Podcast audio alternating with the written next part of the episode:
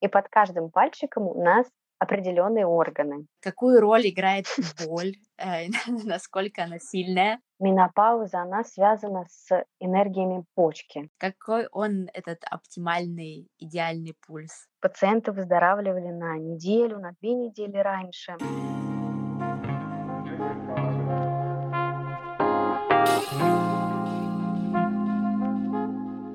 Добро пожаловать на подкаст «Начало». С вами его ведущая Юлия в поисках женского здоровья и душевного равновесия.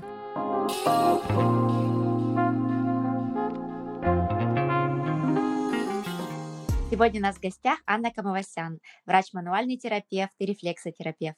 Анна, что такое рефлексотерапия и как вы к ней пришли? Здравствуйте, Юлия. Это был очень долгий путь. Я хотела бы рассказать про первую лекцию, про восточную медицину. Я помню, как нам рассказывали о понятиях иньян, о каких-то биологически активных точках. Я подумала, ну как же так? Мы шесть лет учились тому, чтобы диагностировать болезнь инструментально, лабораторно и подбирать фармакологическую терапию. А тут по пульсу поставили диагноз, выбрали пару точек и вылечили болезнь. Это опровергало все, что я знала. И потом я увидела, как это работает. Я поступила в ординатуру на кафедру мануальной терапии, рефлексотерапии. В Боткинской больнице мы лечили пациентов в неврологическом отделении, и это была фантастика пациенты выздоравливали на неделю, на две недели раньше, то повышало их комплаентность, то есть приверженность пациентов к лечению, потому что они видели, как восстанавливается движение в руке, в ноге. И вы не представляете, сколько нужно было изучить, э, чтобы поставить хотя бы одну иголку, но так, чтобы восстановить движение в руке или в ноге. То, что мне казалось тогда фантастикой, теперь это ожидаемая реакция и потерял для меня тот самый вау-эффект, потому что я поняла, как это работает. Например, инь, который ассоциируется у нас с луной, ночь, холод, это парасимпатическая нервная система, которая погружает нас в сон, расслабляет. А есть ян, солнце, тепло, это наша симпатическая нервная система. Биологически активные точки – это скопление нейронов, это места выходов нервов и воздействию на определенные точки, на определенные нервы, я получаю определенный эффект. Мы включаем и иммунную систему, и нервную систему. Мы запускаем определенные адаптационные и резервные свойства нашего организма.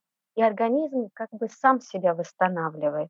Получается, работа рефлексотерапевта основывается именно на работе с вот этими активными точками и активации их с помощью иглоукалывания, или это также работа, я даже не знаю, пальцами или еще какими-то приспособлениями? Да, а можно воздействовать не только иголкой, можно воздействовать и пальчиками, это будет называться акупрессура. Существуют различные методы рефлексотерапии, как воздействие холодом, есть метод горячей иглы, когда мы нагреваем иглу и также точечно воздействуем на организм. Есть лазеропунктура, есть фармакологическая фармакопунктура. Есть э, сейчас это очень развито, и различные исследования только доказывают их эффективность. Для каких состояний использование или метод рефлексотерапии будет наиболее эффективен? Показаний для рефлексотерапии существует очень много. Это как и болевые синдромы, это головные боли, боли в колене, боли в руке, различных этиологий. Почти вся неврология с невритами, радикулитами, также заболевания желудочно-кишечного тракта, заболевания лор-органов, аутоиммунные. Я могу очень долго перечислять. Много показаний, кстати, заболевания мочеполовой системы, также заболевания малого таза и климактерические синдромы, синдром поликистозных яичников, вагиниты, цервициты, а, хронические овофориты. Это все заболевания, в которых нарушена функция органа. А мы знаем, что функция органа контролируется нашей вегетативной нервной системой. А мы уже знаем, это ин и ян. Что именно могла бы дать или может дать рефлексотерапия женщине, находящейся в климаксе или переходящей в менопаузу? Может ли помочь рефлексотерапия снять симптоматику, пройти этот период, я даже не знаю, быстрее, легче? Рефлексотерапия помогает улучшить качество жизни женщин в этом периоде. Ведь женщина сталкивается и с эм, бессонницей, с нарушениями сна. Очень много женщин жалуются на смену настроения очень частую, усталость, приливы, снижение внимания. Рефлексотерапия прекрасно помогает женщинам справиться вот с этими вегетативными симптомами. Доказано, что у женщин улучшается сон, улучшается внимание. Они меньше сталкиваются с проблемами со сном, перемены настроения, приливы и ночные поты, они становятся меньше. И это прекрасное немедикаментозное лечение и также поддержка женщины в этот период.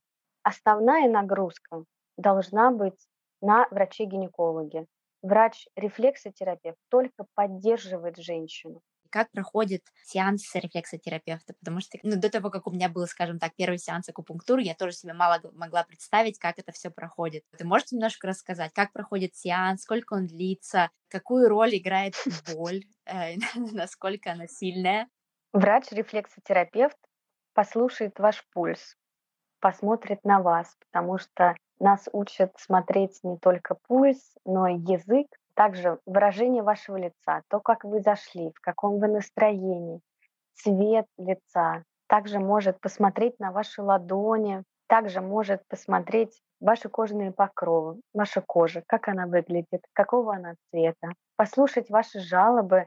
Также хорошо было бы, если бы вы уже пришли с подготовленным со всеми вашими анализами, чтобы доктор на вас посмотрел и комплексно вас оценил. После этого ставится диагноз. Возможно, он будет звучать для обычного человека немножечко странно. Это может быть как недостаточность инь почки, например. И следуя нашему диагнозу восточному, мы ставим иголки. Та комбинация иголок, которая ставится в восточной медицине, называется рецептом. Не стоит переживать, что это очень больно. Нет, это похоже на укус комарика. Сеанс обычно длится во всех странах по-разному. В Китае, в Корее это может длиться 15-20 минут. В Москве, также в некоторых клиниках это тоже 15-20 минут. Поставили вам иголочки и все. И сеансов примерно 10-15 в связи с вашей проблемой, с вашим заболеванием, как долго у вас есть это заболевание, мой прием, я работаю немножечко по другой методике, и мой сеанс проходит час, и я по пульсу могу менять комбинацию, менять немножечко рецепт, то есть добавлять какие-то точки, убирать какие-то точки. И мой курс лечения обычно это 3, ну, 5 сеансов. А что человек ощущает во время этого сеанса? Можно ли назвать эту процедуру приятной, или это, ну, скажем так, нужно перетерпеть? Перетерпеть. Ощущений очень много, смотря с чем пришел ко мне пациент, с какой болезнью, с каким эмоциональным состоянием. Например, во время процедуры, когда вам врач-рефлексотерапевт ставит иголку, вы можете ощущать как будто распирание. Может быть такое, что вам покажется, что будто ток проходит через эту точку, через эту иголку. Некоторые пациенты мне рассказывают, как из одной точки энергия переходит в другую, и иногда я поражаюсь тому, э, насколько это сходится с восточной медициной, и они иногда мне рассказывают ход меридиана, то, как течет правда энергия. Я как эм, Врач могу это сказать тем, что увеличивается приток крови к этому месту. И иногда кажется пациентам, что там энергия, спирание, вот чувство жара или наоборот холода. Это тоже вегетативные такие симптомы, которые могут ощущать пациенты. Обычно в конце сеанса они чувствуют какой-то прилив сил и чувствует себя очень хорошо. Будет разница между сеансами у женщины, когда она это делает в разные фазы своего цикла? Потому что у нас же увеличивается немножко чувствительность, наверное, да, и ощущение боли. Например, те, кто особо чувствительные, например, имеет ли смысл им на первый сеанс приходить, я не знаю, ну, по крайней мере, не в последние три дня перед циклом? Да, очень хороший вопрос. Противопоказанием является сам период менструации, потому что кровоточивость увеличивается, и это противопоказание. А есть ли еще какие-нибудь противопоказания к рефлексотерапии? Да, противопоказания, конечно же, есть. Это острый период заболевания, например, если это инфекционные заболевания в остром периоде, туберкулез, заболевания кожи, как пиодермит, экзема в стадии именно обострения. То есть к врачу нужно идти только когда э, весь процесс уже затих, и мы своими действиями можем обострить эту болезнь. Опухолевые заболевания также относятся к противопоказаниям, но это моя боль, потому что когда я была на стажировке в Корее, я видела, как лечат пациентов после хирургических операций, после удаления опухоли. Пациенты на химиотерапии, у которых развивались очень много побочных эффектов, например, рвота, которая была почти постоянной у пациента, они легко снимаются одним сеансом рефлексотерапии. Но, к сожалению, у нас в стране, потому что считается, что рефлексотерапия может увеличить приток крови к этому месту, где была опухоль, и опухоль может увеличиться в размере, либо что может опухоль увеличиться на фоне нашего лечения. Такая тема очень спорная. Но на Востоке прекрасно лечат, причем успешно.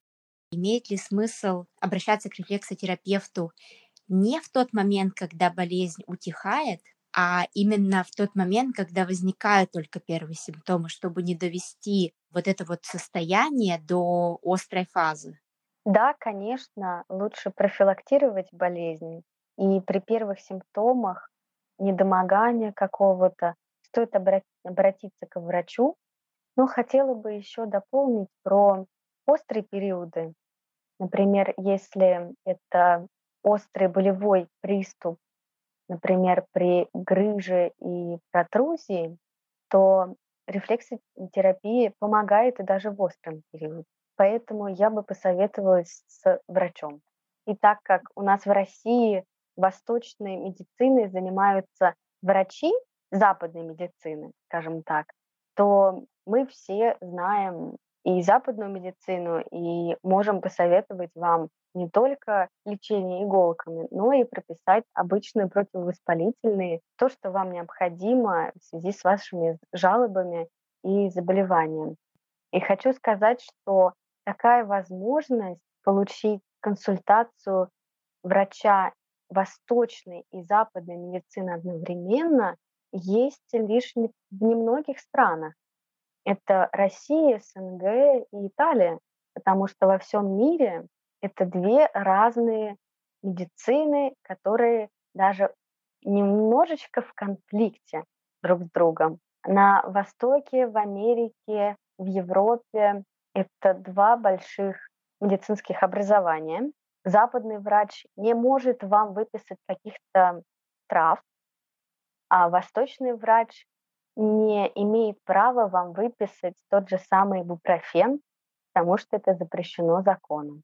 И так как в России у нас врачи получили классическое западное образование, вы не должны бояться ходить на прием, потому что мы знаем и Восток, и Запад согласно восточной медицине, является ли каждая болезнь или каждое такое дискомфортное, неоптимальное состояние организма результатом дисбаланса вот этих вот инь и янь? Да, конечно. В восточной медицине отдельная роль отводится нашему э, влиянию наших эмоций на наш организм.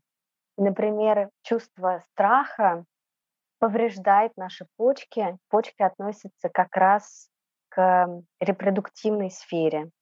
И поэтому, климактерический синдром, менопауза, она связана с энергиями почки. И восполняет этот дефицит, либо наоборот, когда переизбыток и жар, мы говорим в этом органе, то мы должны потушить ту энергию, этот жар и восстановить баланс между инь, ян, почки.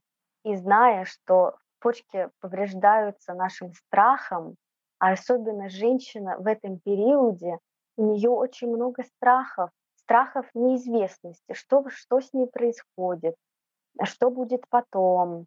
И мы можем всегда поговорить о ее страхах, и ей уже будет легче. В этом и связь, и тонкость, и мудрость восточной медицины, когда мы разговором и словом можем восстановить баланс между инь и ян. Можно ли уже по пульсу сказать, что инь и янь находятся в дисбалансе? Что еще может сказать пульс, насколько широка палитра вот этой вот информации, которую может сказать только пульс для врача восточной медицины? Пульс — это прекрасный инструмент для диагностики. Мы по пульсу можем определить работу тех 12 главных каналов, зная связь органа, каналов, психических процессов и эмоций человека. Мы можем заподозрить, мы можем предположить, в каком настроении и в каком состоянии находится наш пациент. Нас в медицинском университете учили считать пульс, да, считать, сколько ударов в минуту. Мы смотрели наполненность пульса, какой он слабый или наоборот большой. И то же самое используется в восточной медицине. Мы ставим три пальчика на лучевую артерию. Они называются, эти три, три точки называются цуй, гуань, чи. И под каждым пальчиком мы ставим второй, третий, четвертый пальчик. И под каждым пальчиком у нас определенные органы с правой стороны и с левой стороны. И под каждым пальчиком бьется, например, на левой руке под э, вторым пальчиком мы можем почувствовать сердце и тонкую кишку. И если я чувствую, что как будто волна пульсовая не доходит до второго моего пальчика, значит, это пустота сердца, так как сердце относится к эмоции радости, то я могу сказать, что радости у пациента мало. И я должна обратить внимание на это и восполнить дефицит сердца, восстановить этот баланс, и чтобы человек снова смог ощутить радость. Какой пульс должен быть у человека, послушав пульс которого вы скажете, а мне здесь нечего делать, иди домой. То есть какой он этот оптимальный, идеальный пульс? И вообще встречали ли вы такое? Да, есть такое. Бывает. Пульс, он у разных людей по конституции, он разный. Например, если это высокая стройная девушка, то мы называем это ветер, конституция ветра. У нее будет определенный пульс. Если мы возьмем, например, мужчину большими плечами, такого рослого, у него будет большой пульс, и для него это будет нормой. А если мы увидим у нашей тонкой, высокой девушки такой большой пульс, то я могу сказать, что это патология. И либо наоборот, у мужчины видит такой тонкий пульс, это тоже свидетельствует о дисгармонии. А что значит вот этот вот большой пульс? Значит, он такой ярко выраженный. Ну, по крайней мере, если бы я сейчас услышала, я бы сразу послушала так. А я ветер или широкоплечий мужчина? Ну, это приходит с навыком. Чем больше ты слушаешь пульсы, тем легче удается их дифференцировать, потому что пульсы, они связаны не только с конституцией, но еще и связаны со временем года. Лето сейчас, зима, в связи с этим тоже меняется пульс. Иногда встречается, что зимой к нам приходит пациент с осенним пульсом. И мы понимаем, что мы должны его перевести в зимний и отпустить домой. И получив в конце сеанса пульс, который соответствует сезону, мы его отпускаем домой, потому что он уже здоров. Вы сами ходите к рефлексотерапевту? Или вы сами себе делаете иголки? Делаете ли вы их? Да, я сама себе ставлю иголки. Мне очень повезло в жизни с моими учителями, потому что меня всему научил мой учитель, доцент кафедры интегративной медицины, Сафонов Михаил Игоревич. Я хожу к нему, он меня лечит, порой я его лечу. Поэтому да, я практикую всех домашних своих я лечу. Вот, а имеет ли смысл вообще ходить к рефлексотерапевту на постоянной основе, чтобы поддерживать этот баланс инь и янь? Или после нескольких сеансов, когда вы и ваш пациент достигли этой гармонии, то организм способен его поддерживать уже дальше самостоятельно. Разные бывают ситуации, разные бывают пациенты. Очень часто бывают пациенты приходят после стрессовых ситуаций, и им нужна поддержка в преодолении именно этого стресса, этой ситуации. И с некоторыми бывает, что преодолев эту ситуацию, они выздоравливают и дальше живут себе хорошо, прекрасно.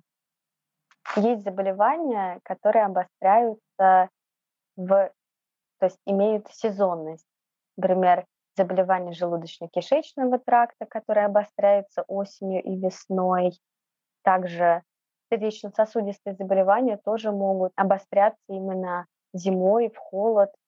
И поэтому, зная уже анамнез и зная если это, например, хроническое заболевание, и мы знаем, когда, когда оно может обостриться, то, конечно же, я назначаю профилактически раньше, естественно, если это хроническое, уже долго текущее заболевание, то мы не сможем ограничиться только одним курсом.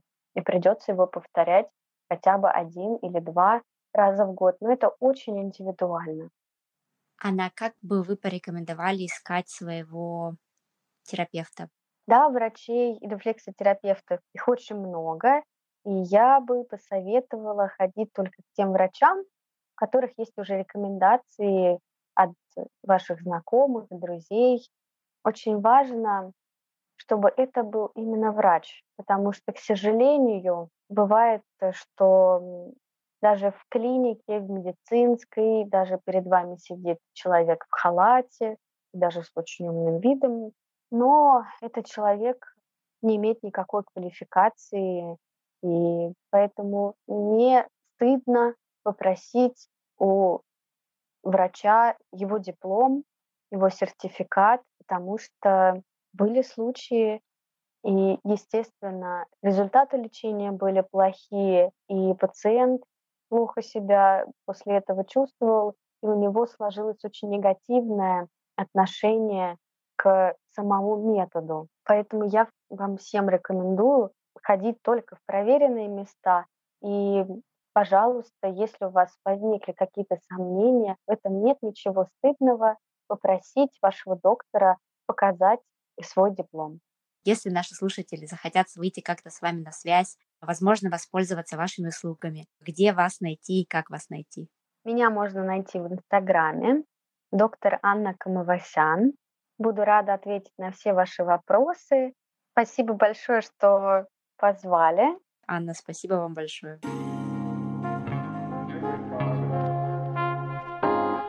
Я буду очень рада обратной связи, вашим вопросам и пожеланиям в разделе отзывов – если вам понравился наш подкаст и у вас есть родственницы или подруги, кому он может быть полезен, пожалуйста, поделитесь.